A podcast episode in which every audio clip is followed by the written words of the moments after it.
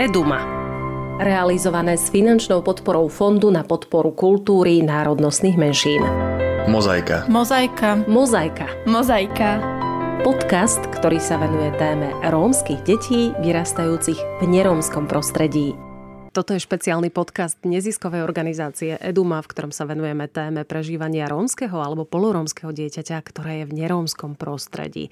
Pozdravuje vás Darina Mikolášová a Martina Magula, 13-násobná profesionálna mama. Vítaj Maťka v štúdiu. Dobrý deň, ďakujem. Maťka, mala si doma 13 detí.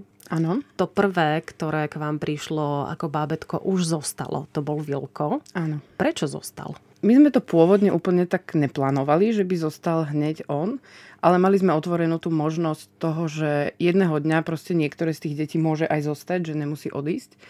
Pri ňom sme to mali pôvodne nastavené tak, že asi teda bude ten, ktorý odíde, lebo však sme iba začínali a tam sme to tak nejako čakali. A potom asi tak po pol roku, alebo no zhruba toľko, sme začali rozmýšľať nad tým, že čo keby sa stalo, že by neodišiel lebo teda on je teda z tých detí, ktoré nie sú úplne taký ten veľmi škaredo povedané lukratívny tovar, na ktoré teda veľa ľudí čaká. A napriek tomu, že v tom čase bol intenzívne ponúkaný na všetkých úradoch na celom Slovensku, tak e, nikto neprejavil záujem o to, že by si ho nechal tak sa začalo zvažovať aj, že či by sa mohol dostať napríklad do medzinárodnej adopcie, ale teda tam stále úrady čakajú, že či by našli nejaký iný spôsob, pretože to je predsa len strašne náročné a keby sa ktokoľvek našiel na Slovensku, čo by to dieťa chcel, tak určite má prednosť. A u nás to tak prirodzene potom vyplynulo, že tak je jedno, že či si necháme nejaké dieťa o 10 rokov alebo teraz, tak si povedal, že tak môžeme skúsiť už teraz. A čo bol ten hlavný problém? Bola to identita, bola to etnicita, alebo čo no, myslím hlavný? si, že Určite to súvisí s tým, že jednoducho sú deti, ktoré, na ktoré sa dlho čakalo napriek tomu, že bol malý, že teda bol ponúkaný od začiatku, keďže tá mama sa ho vzdala rovno v pôrodnici a bol po pár mesiacoch už aj osvojiteľný, ale tam teda je iné, keď je osvojiteľné dieťa neromského pôvodu a keď je to romského pôvodu. Plus napríklad ešte treba zdravotný stav, že to ako mama sa správala v tehotenstve a podobne môže veľmi ovplyvniť potom to, že aké má to dieťa šance.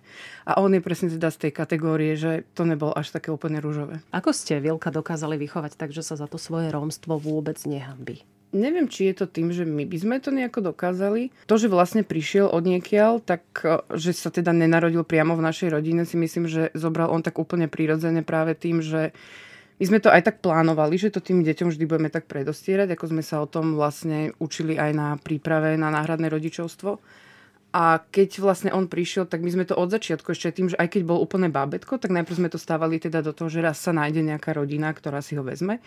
Potom, keď to už vyzeralo, že nie, že teda zostane u nás, tak sme zase stále hovorili o tom, že prišiel k nám od niekiaľ a že teda môže teda u nás už zostať a podobne ale myslím si, že on to tak úplne intenzívne vnímal najmä cez tie ostatné deti, pretože on keď mal dva roky asi, tak vtedy vlastne prišlo už druhé dieťa, takže jemu to bolo úplne prirodzené, že on stále videl, my sme pravidelne chodili do toho detského domova, keďže som tam pracovala, prichádzali ďalšie deti, takže on to vnímal úplne ako prirodzenú vec a vedel, že tak ako prišli tieto deti, prišiel som aj ja. Takže my sme nikdy neriešili taký ten konkrétny moment, že teraz sa to proste stalo, teraz by sme si povedali, že vieš, ty si prišiel od niekiaľ. Uh-huh. Takže on to myslím, že tak úplne prirodzene potom vnímal. Uh-huh. Jemu skorej mali sme obdobia, kedy jemu bolo veľmi divné, že sú deti, ktoré sa normálne rodia z tých mám, mami ich tam nosia a že ich videli, tak sa tak ma, ako mali na to párkrát pýtal, že a prečo napríklad tá teta má veľké brucho a ona si to dieťa nechá, lebo tiež pôjde niekde inde, lebo jemu prišlo prirodzené práve to iné, čo poznal z domu. Mali ste niekedy pocit vy, že by bolo možno aj pre Vilka lepšie, keby Rómom nebol?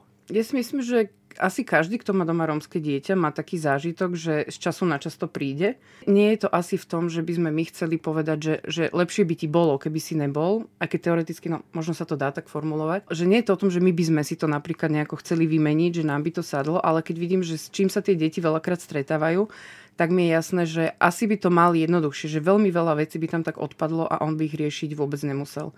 A vidím to napríklad aj na tom, že keď porovnám treba s, s ostatnými deťmi, ktoré sme mali rómske a ktoré nie, veľakrát mám pocit, že, že je to najmä o tej farbe pleti, že ono je to také viditeľné. Mali sme rómske deti, o ktorých nikto nevedel, že sú rómske, kým sme to my nepovedali, pretože to nebolo vidno. A mali to podstatne jednoduchšie. Takže ja si myslím, že je to tam vidno, že je v tom rozdiel v niektorých veciach. Určite to vidí aj on, aj tie deti to inak prežívajú. Snažíme sa hrať s kartami, ktoré sme dostali. Takže... Mm-hmm. Ako sa žije podľa teba rómskému dieťaťu v nerómskej rodine? Ja si namyslené myslím, že dobre. Ale to je asi skôr tak na neho. Ja neviem, myslím si, že má to výhody aj nevýhody určite. Asi záleží aj od toho prostredia, kde sa cíti ako príjmaný alebo že aké dostáva možnosti. Niektoré deti majú takú tú šťastnú povahu, že vedia si vybrať to, čo je pre nich také dobré a úplne to tak zužitkovať. A sú deti podľa mňa, čo by im nebolo dobre, nech by boli v akejkoľvek rodine, pretože sami už to majú tak nastavené, že to nie je úplne OK. Takže ja si myslím, že sa mu žije dobre, že je o neho postarané, má veľmi veľa takých tých vecí, po ktorých on sám túži, že keď my ho v tom podporíme, tak vie, že to má možno niekde inde by mu to chýbalo. Zase sú určite aj veci, ktoré by možno inde dostal a u nás nemá, lebo každý máme len nejaké možnosti. Ale myslím si, že dobre. Uh-huh. My tak veľakrát rozmýšľame, že čím sme si zrovna my nejako zaslúžili takéto dieťa s takým temperamentom, ale ja si myslím, že to je proste na takéto vyrovnanie, že my by sme asi bez neho boli moc taký lekvárovi a on zase keby nemal to uzemnenie, tak veľmi by uletel, takže si myslím, že to je také fajn. Ale ja tak rozmýšľam nad tým, že, že či sú to vlastne veci, ktoré by vyslovene súviseli s tým romstvom, alebo je to jednoducho... Nastavenie. Hej, že možno, možno osobnostne, on ako, uh-huh. že možno aj keby nebol Rom, tak by bol taký živý, lebo mali sme teda aj také, že neboli to rómske deti a boli úplne rovnakej nátury. Akože určite narážame na tie rozdiely. A že možno sa dá povedať, že tak toto asi, keby to bolo moje biologické dieťa, tak nemá to veľmi pokom zdediť, že u nás nikto taký nie je, takže by to tak nevytrčalo, keby to bolo naše, ale ale neviem, nemyslím si, že, že by to bolo zrovna úplne tak iba v tom rómstve. Keď sme pri tom rómstve, mali by podľa teba nerómske rodiny budovať u rómskych alebo polorómskych detí identitu? Mali by ich viesť k tomu rómstvu? Alebo ich možno nechať, aby sa sami vysporiadali s tými svojimi koreňmi. Mám na mysli napríklad púšťanie rómskych pesničiek, rómčina a tak ďalej. Mm-hmm. No, u nás sme to mali vyriešené dosť jednoducho práve tým, že on si to sám tak to svoje rómske išiel, že si to tak vyžadoval a my sme tomu nebránili. A myslím si, že ak toto dieťa samohľada, mm, tak to ono vždy príde do nejakého bodu, kedy to podľa mňa riešiť bude, že tam sa nedá úplne predtým tak nejako zatvoriť. A tam si myslím, že je potom také rozumné mu to nechať, že nemusí sa to nejakým spôsobom vyzdvihovať, ako že by to bolo niečo úplne strašne vzácne a úžasné a neviem čo, aby zase tam aj tá hrdosť tam nemusí byť taká chora, veď ani my sa bežne doma nerozprávame o tom, aký sme strašne hrdí, že sme nerómovia. Uh-huh. Ale zase na druhej strane nechať ho, že keď už to svoje hľadá a doprieť mu takéto aj treba z nejaké poznanie o nich, alebo keď má možnosť sa s niekým zoznámiť, tak proste ho nechať. Alebo teda hľadať nejaké tie pozitívne vzory alebo niečo, aby sa, aby sa v tom mohlo vidieť. Lebo určite nejaký ten obraz mediálny tu o Romoch je, to sa, tomu sa nedá vyhnúť, keď nežijeme v nejakej bubline. A keby sme sa mali spoliehať iba na ten, tak by asi tie deti potom o sebe nemali úplne takú, že super mienku. Takže my sme to vždy tak prirodzene brali, že ak on sám chce, tak nech niečo si teda nájde, alebo aj my sme sami hľadali a snažili sme sa tak pozdvihnúť, že pozri na toto sa dá pozrieť. Ale zase ani, ani sme nikdy nehľadali taký spôsob, že aby to bolo prehnané, že aby teraz sme úplne tak na silu po niečom pátrali a niečomu natlačili.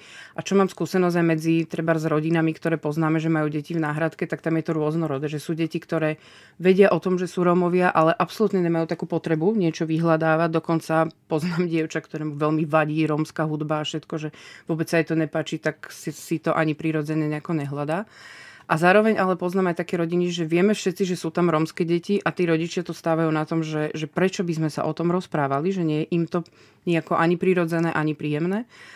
A tak tie deti držia v tom, že, že proste nie, nebudeme sa o tom rozprávať. Ja si myslím, že tam, to sa mi napríklad nepáči, lebo veľakrát tam už potom dojde k tomu, že jedna vec je teda, že nemusím mať rád ostatných Rómov, alebo že treba, keď mám s nimi zlé skúsenosti, ale druhá, že zase tomu dieťaťu vyslovene v niečom klamať, mne by prišlo prirodzenejšie povedať mu áno, proste si Róm, pochádzaš z toho prostredia a treba vysvetliť, že nemám rád všetkých Rómov, lebo mám zlú skúsenosť s niečím. Ale riešiť to štýlom, že, že nie, proste ja som tvoja mama, ty vyrastáš u mňa, ty nemôžeš byť rómske dieťa a to on už príde, treba poznám také prípady, že už dieťa príde zo školy s tým, že ale mňa všetci hovoria, že som Róm a žena mu povie, že no ale sa pozri na mňa, ja nie som. A pritom mhm. majú akože oddiskutované, že, že to dieťa vie, že sa jej nenarodilo, že je teda od prijaté a aj tak to tlačia do toho, že proste nie, my toto nebudeme nejako podporovať. Tak to je pre mňa také akože nie veľmi taká schodná cesta.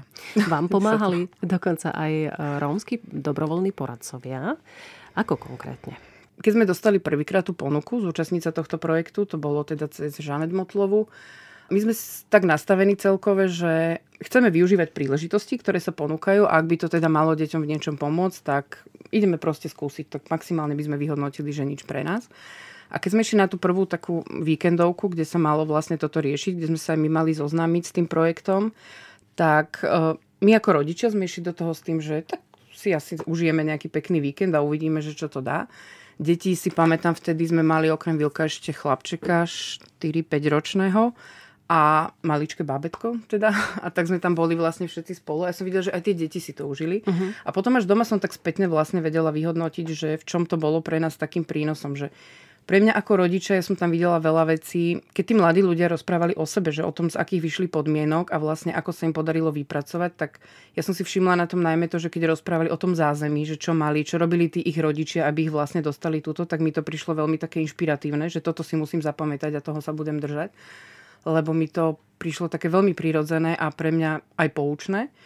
A pre deti to bolo tie prvé dni, keď sme to doma potom tak hodnotili, tak oni boli strašne si to užili. Akože jej, tam bolo super, tam boli ľudia, mali sme tam kamarátov, bolo to celé zaujímavé, bolo tam veľa takých tých podnetov z rómskej kultúry alebo celkové, tak to bolo také akože strašne fajn a bolo to celé také veľmi konkrétne, že priamo o tých zážitkoch. Ten menší to už potom tak akože trochu pustil z hlavy, na neho to bolo ešte také ako príliš sofistikované. Ale Vilko si myslím, že aspoň u neho som to tak videla potom po pár dňoch, že, že sa k tomu stále viac vracal a už, už sa tam riešilo to emocionálne, že čo nám to dalo. Že on sa potom tak tomu stále vracal, že a títo ľudia tam boli, oni boli takí sympatickí, oni vidí, že ako sa vypracovali a vie, že tiež to mali také ťažké a tak, že už tam úplne hľadal to niečo iné a mne až tam vtedy došlo, že ja ako rodič som možno nemusela vedieť vôbec, že čo mám od toho čakať, ani, ani možno keby išlo iba o mňa, tak by som si povedala potom víkend, že OK, bolo to príjemné, ale ako stačí. Ale keď som videla, že ako to na neho zapôsobilo, tak som bola presvedčená, že, že toto je niečo, čomu by sme teda mali venovať pozornosť. A vlastne aj taká spätná väzba od poradcu, keď on nám hovoril, že čo majú tak zhruba v pláne, že čo by mali oni treba z tých detí aj učiť z tých praktických vecí, tak mi to prišlo úplne super, lebo on aj hovoril konkrétne príklady, treba, že išli by spolu do mesta, proste on by tam musel ho naučiť nejako fungovať medzi ľuďmi a tak. A my teda máme, toto je zrovna také dieťa, čo veľmi veľa rozpráva, ale veľakrát v praxi potom sa ukáže, že ho všeličo zaskočí, také úplne bežné situácie. A mne to prišlo, že toto je presne tá oblasť, kde by mu ten mladý človek mohol pomôcť.